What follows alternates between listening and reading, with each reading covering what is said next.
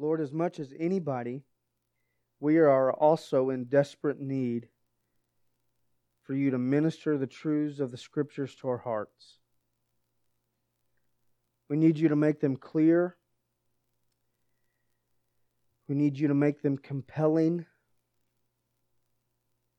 We need you to even engage our own hearts with the text this morning, Lord. We're prone to distraction. We're prone to boredom. We're prone to wild or random or unnecessary thoughts. God, we're poor listeners. We're poor studiers. And we need you to help us this morning to see the glorious significance of the truths of this text. That you're a God who saves. And you save unbiasedly. We need to remember that for our evangelism. We need to remember that as you work on people's hearts in the world. We need to remember that in our own lives, that you, you are that sort of a Savior and a Lord to us even still. As we open these pages, Jesus, let us behold you and you alone. These words, they're about you. And we want our hearts to be drawn to you. In our understanding, we want our hearts to be thrilled with you. Oh Lord, we come from different backgrounds. We've all had a different sort of week. We're all facing different struggles and different joys and different heartaches and different um, cases of confusion and, and different questions and choices. And yet, we all need the same thing. We all need you to stir our hearts. We all need your divine, tender, loving touch. We do pray for Lynn this morning and others who are with her, and with Doug and Wendy and Natalie and Ashley and others who are attending that church service right now. We pray that as they hear the gospel and the Scriptures in their own language, they would be saved. We pray, Lord, for any that are sitting here today who are not truly born again, they would hear the gospel and your Scriptures in their own language and they would be saved. For your glorious purposes, Lord, meet with us now. In Jesus' name, amen. This morning, we will be in Luke chapter eighteen. And my hope was to be in Luke eighteen, verse thirty-five, through Luke nineteen, verse ten. And that's how I studied and would have preferred to present these passages today. But um, upon laying them out, I found that to be impossible for me. To do them justice, I need to take them separately. Uh, but I want to read them together because I want you to see the differences, and yet in the in the midst of those differences, the similarities and the, and the singular truth that's being taught in these two passages. Um, the chapters and verse numbers of our Bibles are incredibly helpful, uh, but they were not a part of the original writings. And so sometimes when they're entered into the text, they make um, difficult breaks, and I'm not quite sure Luke would have intended these two passages to be broken up because of what they are singularly teaching together about our Lord Jesus Christ. So look in verse um, thirty-five of chapter eighteen, and we're going to read through chapter nineteen, verse ten. But for this morning's purpose, we will only cover chapter eighteen, verse thirty-five through forty-three. You got that? All right. Verse thirty-five. As Jesus drew near to Jericho, a blind man was sitting by the roadside begging. And hearing a crowd going by, he inquired what this meant. They told him, Jesus of Nazareth is passing by. And he cried out, Jesus, Son of David, have mercy on me. And those who were in front rebuked him, telling him to be silent. But he cried out all the more, Son of David, Have mercy on me." And Jesus stopped and commanded him to be brought to him. And when he came near, he asked him, "What do you want me to do for you?" The blind man said, "Lord, let me recover my sight." And Jesus said to him, "Recover your sight. Your faith has made you well." And immediately he recovered his sight and followed him, glorifying God. And all the people, when they saw it, gave praise to God. Jesus entered Jericho and was passing through. And behold, there was a man named Zacchaeus. He was a chief tax collector and was rich. And he was seeking to see who Jesus was. But on account of the crowd, he could not, because he was small in stature. So he ran on ahead and climbed up into a sycamore tree to see him, for he was about to pass that way. And when Jesus came to the place, he looked up and said to him, "Zacchaeus, hurry and come down, for I must stay at your house today." So he hurried, and he came down and received him joyfully. And when they saw it, they all grumbled, "He has gone in to be the guest of a man who is a sinner." And Zacchaeus stood and said to the Lord, "Behold, Lord, the half of my goods I give to the poor, and if I have defrauded anyone of anything, I restore it fourfold." And Jesus said to him, "Today salvation has come to this house, since he also is a son of Abraham, for the Son of Man came to seek and to save the lost." One of the glorious blessings of reading through the Gospels and preaching through them and studying through them and And all of that is seeing Jesus interact with and save the lost and sinful people of the world. Uh, the lost and sinful people specifically that He encounters, because that's who He's always encountering, right? He has these conversations all the time. Uh, he has these interactions all the time with those who don't have it all together, with those who are broken, with those who are unwanted, with those who are cast out from society and cast out even from their families, uh, the lowly kinds of people of society. He finds people who are confused about God. He finds people who are openly in sin. He finds people who are wrestling. He finds people who are even against Him. And you know what He does? He seeks them out. He welcomes them near. He saves them.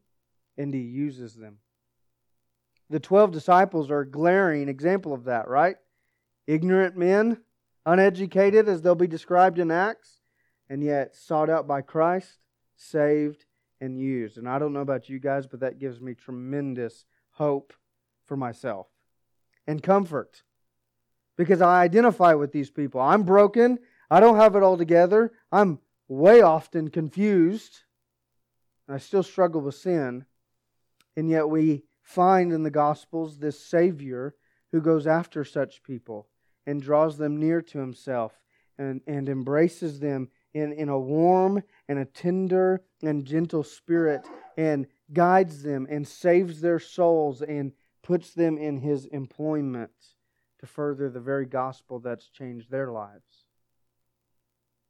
Well, that's what we come to see yet again in chapter eighteen and chapter nineteen of Luke's Gospel. Two different stories, two different characters, yet both of them needing and discovering Jesus. The first character is a nameless blind man in Luke's Gospel. Mark actually includes his name. In Mark chapter ten, verse forty-six, we find out the man's name is Bartimaeus. Luke doesn't include his name because Luke wants the attention to be on Jesus, not the individual. This man, for our purposes, we'll call him the nameless blind man, or we might call him the roadside beggar. Jesus interacts with this roadside beggar. We'll find out that he is a total outcast from uh, society. He is, as I've said, a beggar, which means he's poor, lives in poverty. We find out that he's physically broken, physically disabled, but also emotionally broken, and certainly spiritually broken. In fact, broken might not be an accurate enough word. Spiritually dead. we find that he is treated as insignificant. He's rejected from the crowd, resisted by the crowd. But we'll also find out that this nameless blind man fights hard to get to Jesus. In fact, he wants Jesus at all costs. The other man we encounter has a name. His name is Zacchaeus. We have a little song about Zacchaeus. I won't sing it, but the kids will later. He's a rich man, in contrast. Uh, we even have some of his physical features described to us that I identify with. He's a short man. He's also equally hated and equally an outcast. Because of his profession, nobody wants or likes Zacchaeus. He's given to us in Luke's Gospel as a contrast to the rich young ruler. Chapter eighteen, verse twenty-four through twenty-seven, this rich young ruler, young ruler encounters Jesus and loves his riches too much to give them up for Christ. Zacchaeus, on the other hand, is rich and gives everything up to follow Jesus. We also know that from uh, Zacchaeus' life, his sort of repentance goes to his most prized possession. It's not a superficial repentance. His repentance lends him to say, I'll, I'll give away half of my money, and I'll change how I acquire it. And on and on and on. Lots of differences and yet very similar individuals. One is seeking Jesus and Jesus welcomes him. The other one, Jesus seeks him and he welcomes Jesus. But again, both of them desperate and in dire need of Christ. And both of them find the grace of Jesus extended when nobody else would think that they were worthy. We come down to chapter nineteen, verse ten, and here's the point, I think, of Luke including these two texts together. Chapter nineteen, verse ten, the Son of Man came to seek and to save the lost. And church, with these two individuals, one poor, one rich,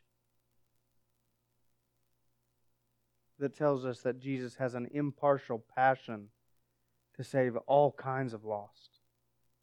Consider the, the profound statement of Luke nineteen verse ten just for a moment. That Jesus Himself came seeking out the lost. Not the, the religious elite, not those who are powerful and in, influential, not those who have it all together, not those who have a great retirement, Or, or are set up on a on a significant financial pattern or, or, or a trajectory in their life. It's not those who are the politically uh, influential or who seemingly have it all together. He's seeking the imperfect, the unworthy, the unwanted. And why is He seeking them? To judge them? To condemn them? To issue a penalty and punishment? He's seeking the unwanted, the discarded, the undesirable, so that He might save them. That's the Jesus we encounter in the Gospels, and that's the Jesus we're encountering right here in Luke chapter eighteen and Luke chapter nineteen. And church, that, that says so much to our hearts, doesn't it? This is our Savior. Seeking and saving the lost.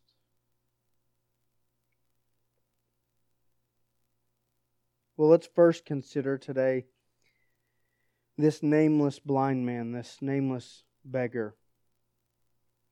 In verse thirty-five, we begin to encounter him as Luke starts giving us some descriptions of Jesus' location and the life of this begging individual, all to summarize that Jesus cares for those whom you would never expect He would care for. Uh, that's going to be proof by the crowd. They're not going to expect Jesus to care for this man, but He most certainly does. In verse thirty-five, Jesus is coming close to this big city named Jericho.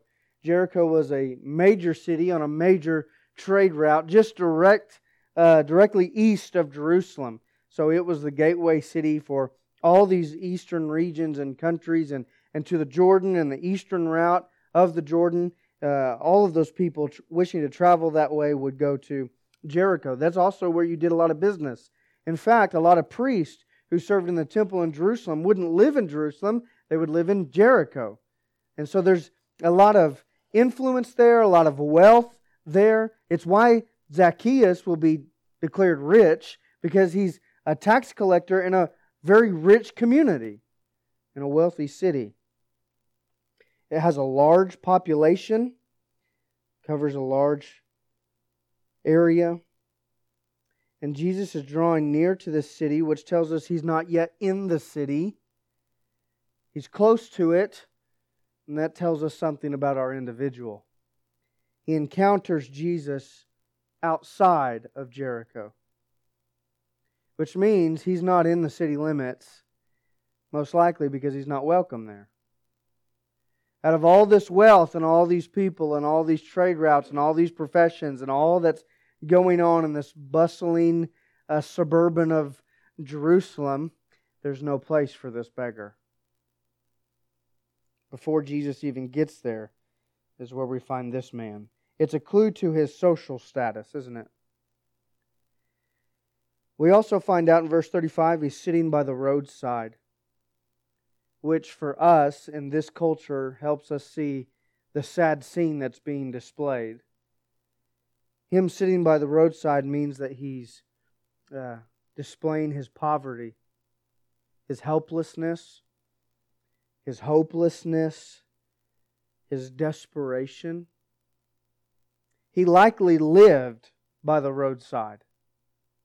After all, he is blind, and being blind in this time isn't like being blind today. His ability to get around is very, very limited. His ability to work for himself is near impossible.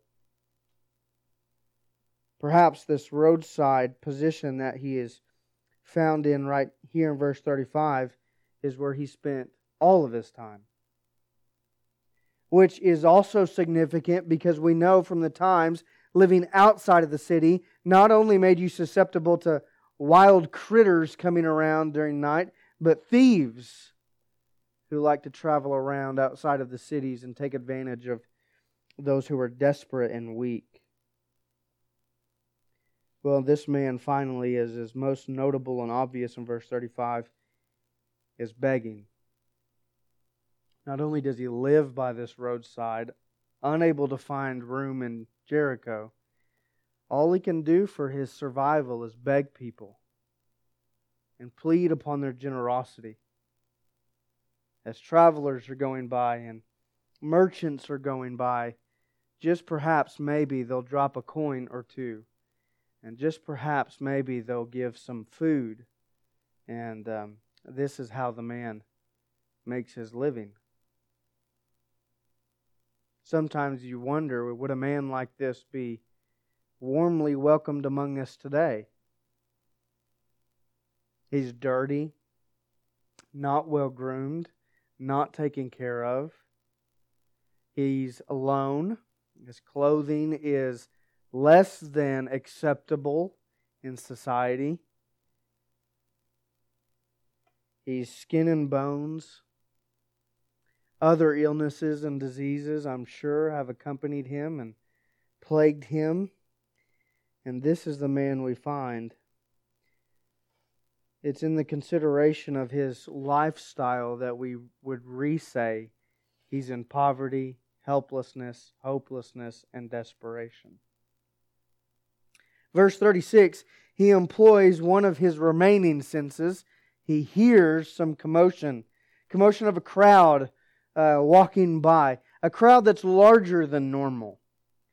A crowd that's most likely bigger than a um, trade caravan.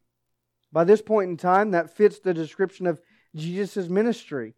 Remember, a few weeks ago, we were in uh, chapter eighteen, verse thirty-one through thirty-four, talking about Jesus being set to go to Jerusalem. He's on a mission, on a purpose. He's towards the end of his earthly ministry, and by this time he's garnered a huge following.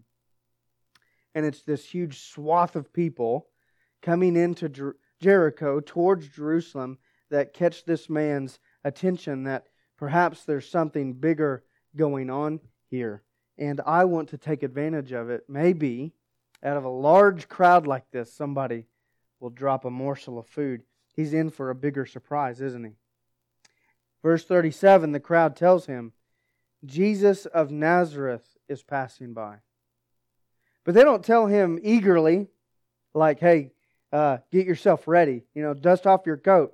Clean up a little bit here. Stand to your feet. Jesus is coming and He might do something for you.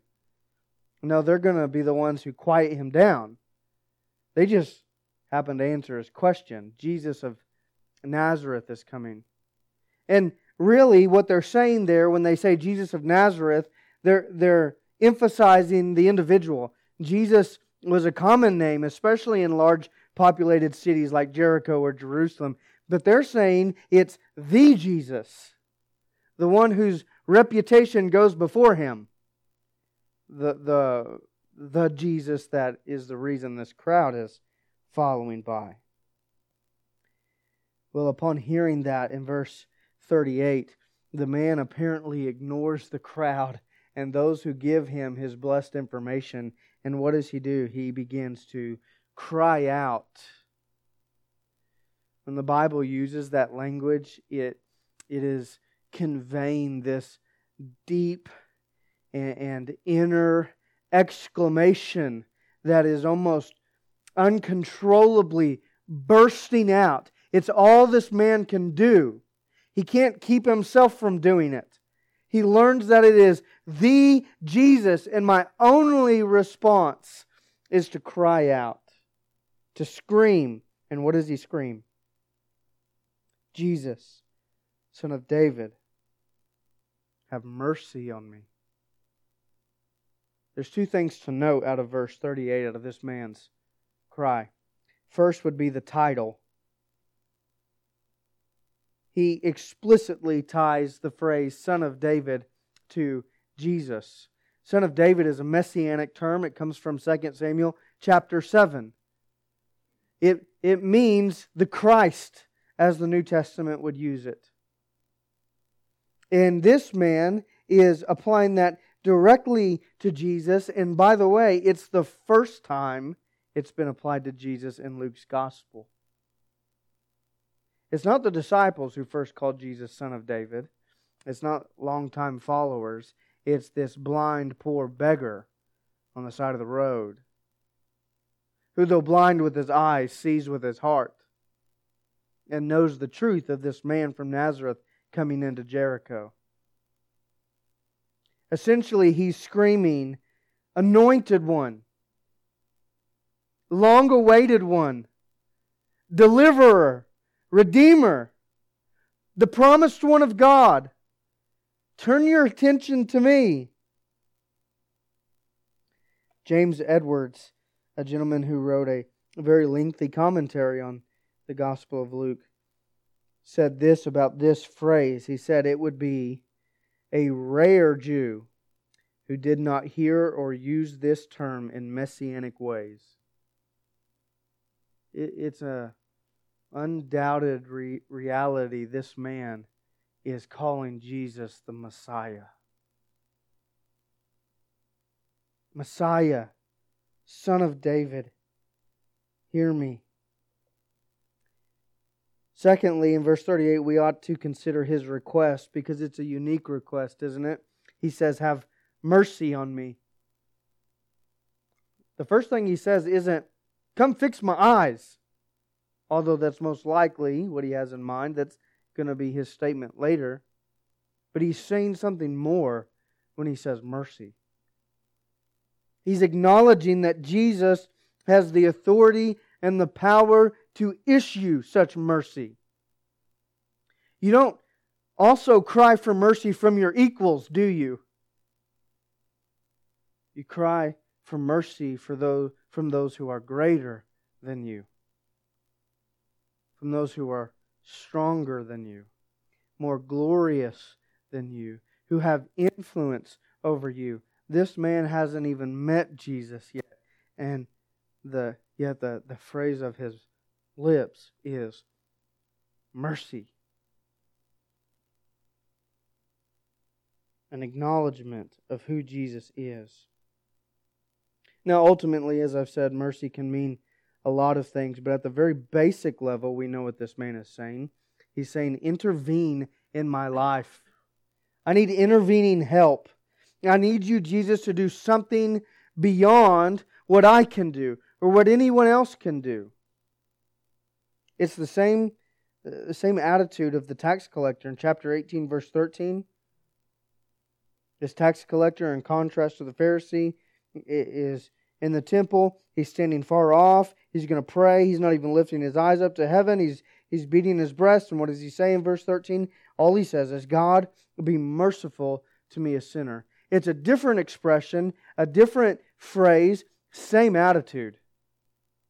I need you to do what only you can do. I need you to intervene in a way that only you can intervene.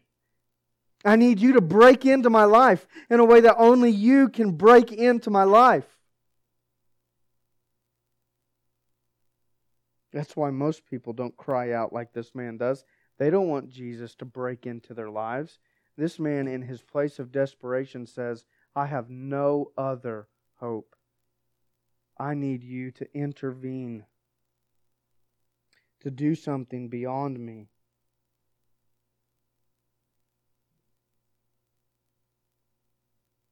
As we come to verse thirty-nine, we find an unsavory truth.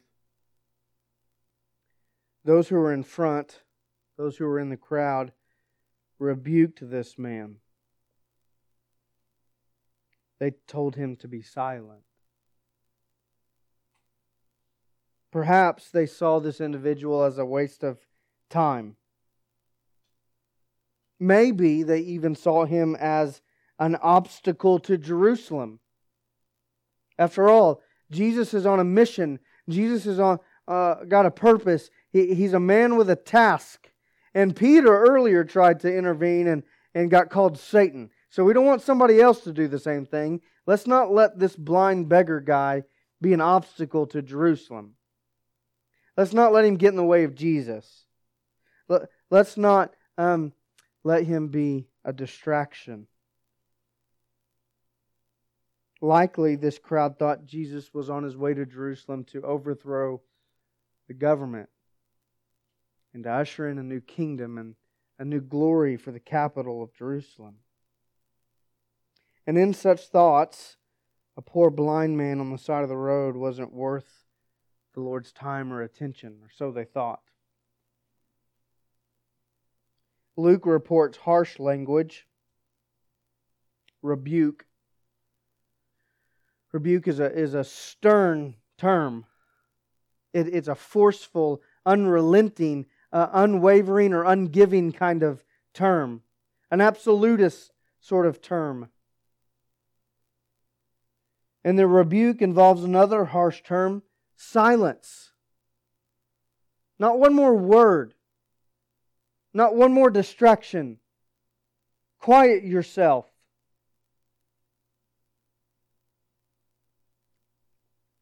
I think a very similar sentiment will be expressed in chapter nineteen, verse seven. Again, a different phrase, different wording, different expression, same heart behind it. And in chapter nineteen, verse seven, when Jesus is eating with Zacchaeus, the people are grumbling, saying, "Has he has gone in to be the guest of a man who is a sinner?" Why is Jesus wasting his time with sinners?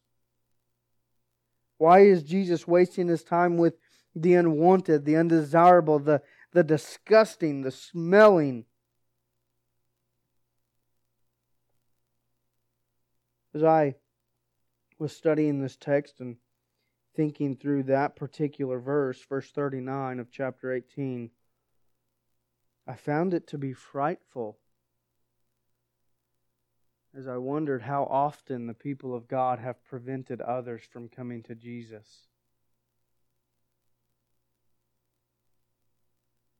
How often have we tried to determine who it is that Jesus gets to care about? How often is it our minds and our hearts and our perspectives that determines who God gets to love on and minister to and teach? I find that to be frightful.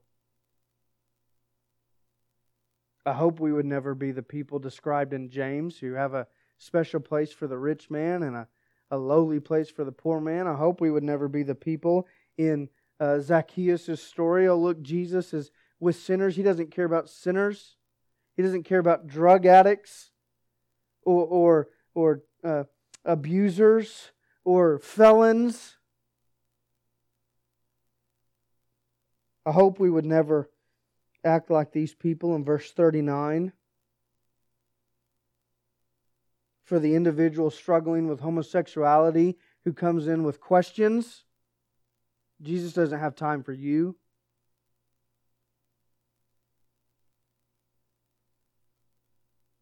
Thankfully, in verse thirty-nine, this blind man doesn't care. Look at his commendable act. He cried out all the more. He got even louder. He raised his voice to a new level. Perhaps he's now on his feet. And he's screaming even louder, Son of David, have mercy on me. Have mercy on me. He cares way more about Jesus than he does his reputation. He cares way more about Jesus than he does what this crowd has to say. Nothing will deter him at this point. It's not going to be for lack of effort. It's not going to be because somebody else wrongly dictated something to him.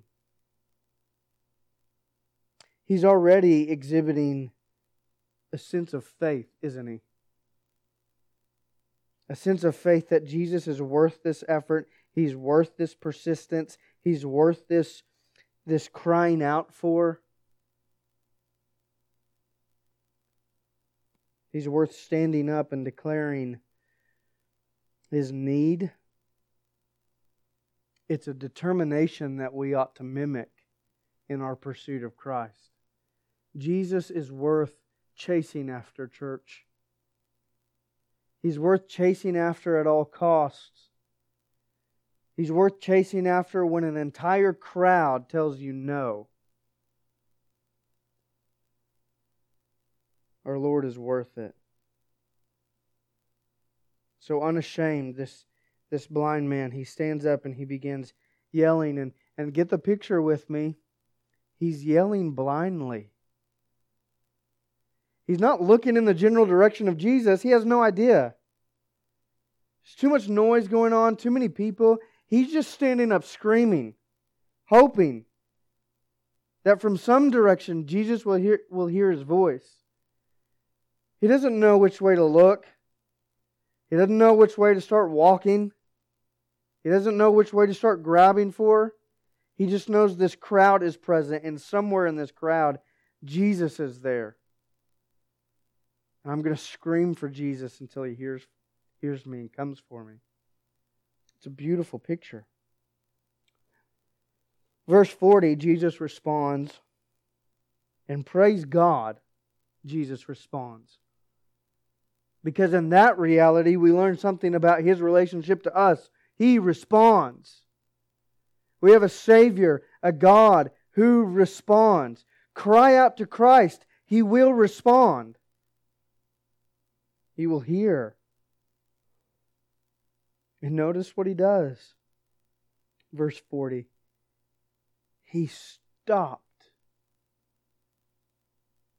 I, I don't really want to overemphasize any one word in Scripture, but I also certainly don't want to underemphasize any word in Scripture. For me, this has huge connotations and implications to it, because I, I'm studying this text right on the heels of Jesus going to Jerusalem, talking about the purpose and the mission and the direction of Christ, His heart, His face being set towards the cross. He was born to die. And on that mission and on that journey, drawing ever closer with complete dedication and complete diligence and commitment that will not be deterred, he stops. And in my mind, I say, what in the world is worth stopping for? Because at this point in time, Jesus, you've already told me you're going to be flogged, spit upon, mocked, shamefully treated, killed, arrested by pagans. And you're still going to Jerusalem. So your, your commitment is unquestioned. What is so significant for you, Jesus, to stop? This word is, is not, in my mind, just a, a physical description of Jesus' act. There are, I think, deep spiritual overtones here. Because who does Jesus stop for? The blind beggar. What makes Jesus delay Jerusalem even just for a moment with such commitment that he's already displayed? It's the roadside beggar. When the crowd says no and the crowd says be quiet and Jesus has something to do, he still hears and he stops. He responds. We're not like that. We let trivial things get in the way before we respond to a human being. Oh, hold on, I'll get back to you. I've got to go walk the dog. Hold on, I'll get back to you. I got to go wash the car. Far less significant things prevent us from considering or engaging another human being, but not Jesus. When someone cries out for him, he stops. And then Luke gives some um, stern language of his own for Jesus. The crowd has the stern language of rebuke and be silent. Jesus has this stern word himself, command. He commands that the blind man be brought to him. I find that word to be wonderful as well. Because our Lord is not just saying, well, Peter, what do you think? Should I mess with the, the beggar? Well, you know, it's not very popular right now. The crowd's chanting, rebuke him, rebuke him. Let's just keep going. It's not worth my time or effort. Everybody's ready to get Jerusalem, get to Jerusalem. We're all tired. We're hungry. We've been walking for a while. Let's, let's at least wait till we get into Jericho before we start messing with more people. No, that's not at all how Jesus responds. Over against the crowd, over against everybody else's expectations, Jesus says, not an option, bring him to me. Which is a huge indictment on this crowd, right? The one you're rebuking, I command you to bring him to me. In other words, Jesus is saying, you think one way, but this beggar will be in my presence. And he does. Brings him. He is in the presence. Verse forty, he's commanded and he comes near to Jesus. The blind roadside beggar finds himself in the presence of divinity, in the presence of the Savior. He's invited into Jesus' presence. Verse forty-one's intriguing, isn't it? What do you want me to do for you? Jesus asks. Well, it's pretty plain and obvious what's wrong with the man.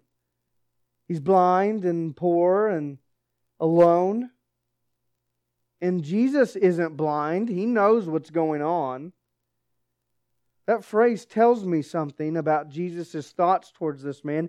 It tells me that he's not reducing this man to his disability. He's not reducing this man to his blindness. He's not reducing this man to his poverty. He's not reducing this man to his social status. He's not reducing this man to his mistakes. He's engaging the man as a person. Let's hear from you. Let's hear from your heart. Let's hear from your mouth. Tell me what you're thinking. Tell me what you care about. And as is fit with what's already been stated, the blind man in verse forty-one calls Jesus Lord. After calling him Son of David, it's totally a submission-oriented term. I humble myself to you. I'm submitting myself to you, Lord. Respectfully, humbly, honestly, this is my request. Let me, let me recover my sight. Do what no one else can do. Look, I don't know what you're going through. I don't know what struggles are in your heart today or this week, what, what distractions are in your mind, what burdens are weighing in your life. But that is a that is a prayer to be prayed. Jesus, I need you to do what only you can do. This blind man's exhibiting faith. His request itself is an acknowledgement of Jesus' supremacy over not just creation, but even over His own body, even over His own eyes. Jesus, I know you're more than just the, another individual in this whole crowd of people. You're Lord of creation. And what you say goes. I need you to be Lord over my eyes right now, and Lord over my body right now.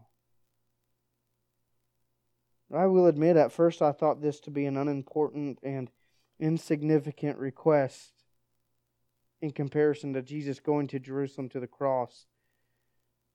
But Jesus doesn't ignore this. He doesn't ignore what seems to me to be a misplaced request.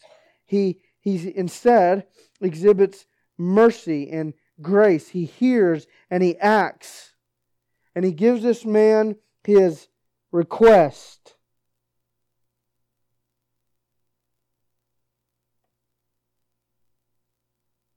His eyes are compassionately and lovingly directed to the man who has no eyes to see, who's in desperate physical need and desperate spiritual need, and Jesus meets that need. Verse forty-two, he responds, recover your sight. Your faith has made you well. Your belief in me. Your trust in me.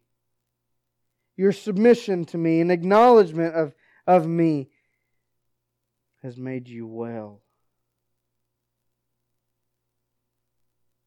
The word well there could also be translated saved, which would tell the original reader in Greek to understand there's lots going on here. Yes, physical healing, but also spiritual healing. When the, when the man's eyes are made well, his heart is made well. So when he already saw Jesus with his heart, now he sees Jesus with his eyes. And how does he respond? Verse forty-three. Immediately, he recovered his sight. He was saved, physically, spiritually made well, and he followed Him, glorifying God. That's the only proper response to Jesus. That's it. To forsake everything and follow Him and glorify God as you go. And for one, in one sense, that's not um, a tall order for this blind man, right? I mean, it's not like he's got a whole lot to his name. Some might say it's easy for him to give up everything because he doesn't have a, a whole lot of everything. And so when Jesus says, follow me, he just goes. And on the other hand, for anybody who's been in his situation before, when you are in poverty, every single possession you might own is the world to you because it's all you have. Regardless, this man says none of it is worth losing Jesus. He leaves his roadside bed and joins this crowd in pursuit of the Lord.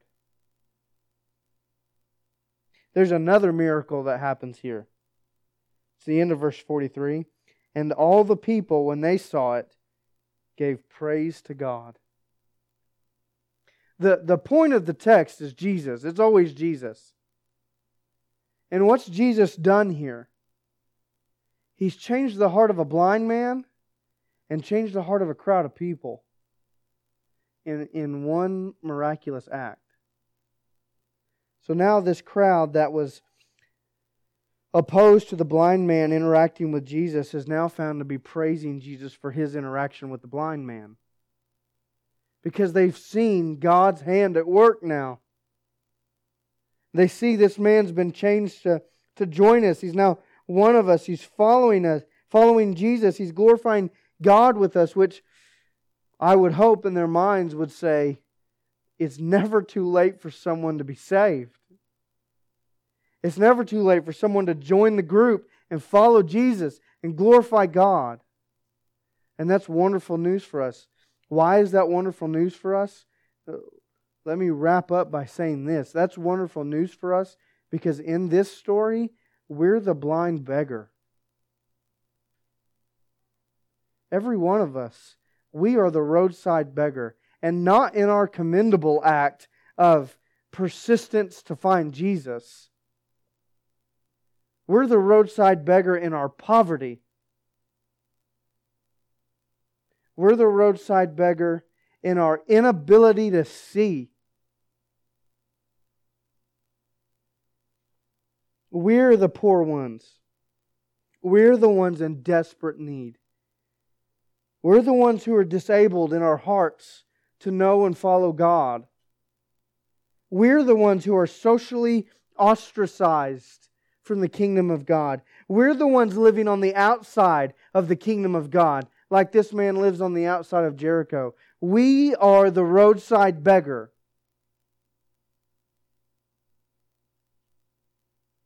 We're the ones who have nothing to offer, who are malnourished, begging for food, smelly, disgusting, poorly clothed, in great need to live, no help whatsoever, no ability to care for ourselves. That's us. We're thankful Jesus responds to this man because we are this man and we need Jesus to respond to us. We need Jesus to stop for us. We need Jesus to command that we be brought near. We need Jesus to engage us. We're the ones who aren't taken care of. We're the ones who are pleading out, crying out, Jesus, have mercy on me. Intervene. Do something only you can do. I can't take care of my sin. I can't pay the penalty. I can't live up to the law. I can't meet the standard. I can't meet the requirement to heaven. There's not an ounce of me that is good. Not an ounce of me that is worthy. The same cry of the blind man is our cry. Son of David, have mercy on me. And, and your pride is the crowd saying, be quiet. Your love for your reputation is the crowd saying, be quiet. Your stuff is the crowd saying, be quiet. The world around you, your friends, your family, they're, they're the ones saying, be quiet. Right? Because our pride says, no, you're good enough. You, you're saved. Don't go down and make a fool of yourself thinking you thought you were saved and now you're not. Don't, don't go humble yourself before a group of people who think you have it all together. Don't kid yourself. Oh, what's my wife going to think, or my husband going to think, or my kids going to think, or my grandkids going to think, or my coworkers going to think? I've been sharing the gospel with them. What are they going to think when I tell them I've, I actually wasn't saved? There are lots of people rebuking us to be silent. There are lots of reasons for us to keep our mouths shut. We ought to be like the blind beggar crying out evermore, Son of David, have mercy on me. If you realize that, if you've really come to realize you're the roadside beggar, don't let anything rebuke you to be silent.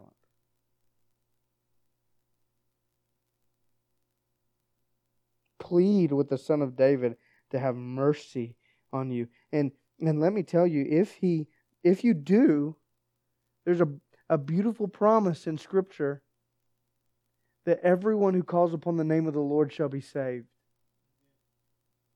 If you realize you're the roadside beggar, and you don't care what your reputation says, or your pride, or your friends, or whatever other crowd is rebuking you to be silent, if you don't care, and you cry out for mercy, He will respond. And He will stop. And He will command that you be brought near. And He'll ask you, what is it that you need? And you tell Him, I need salvation. And He will say, done.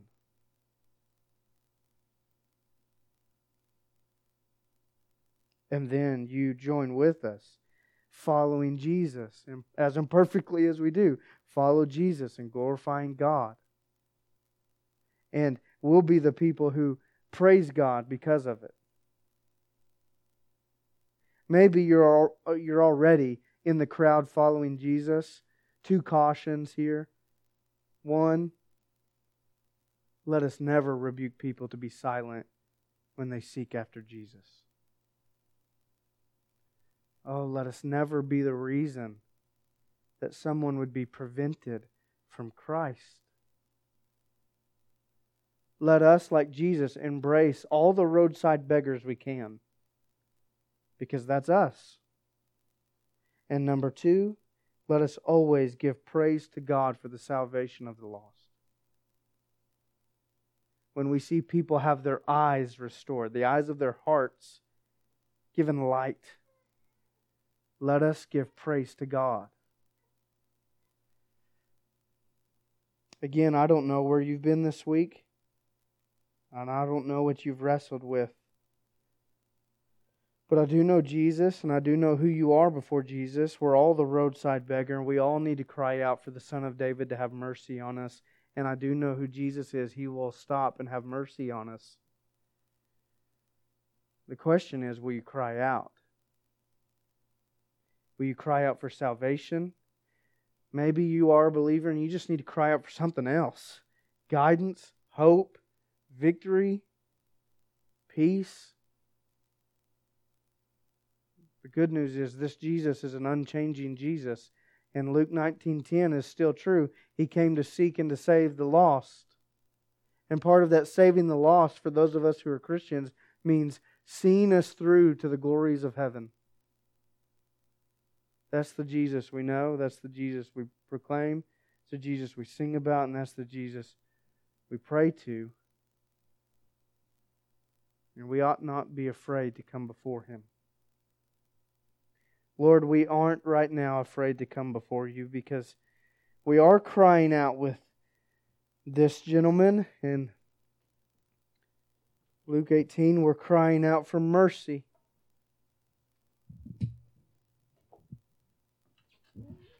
Oh Christ, have mercy. Son of David, the promised one, the deliverer, our, our Redeemer, have mercy. And work in the hearts of the lost. And strengthen the heart of Your children.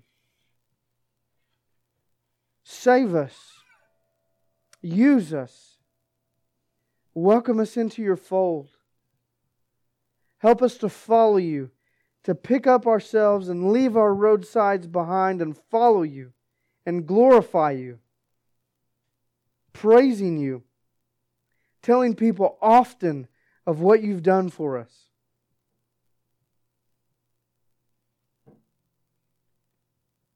Do this work that only You can do in our hearts. For Your glory, Jesus. It's in Your name we pray. We love You. Amen.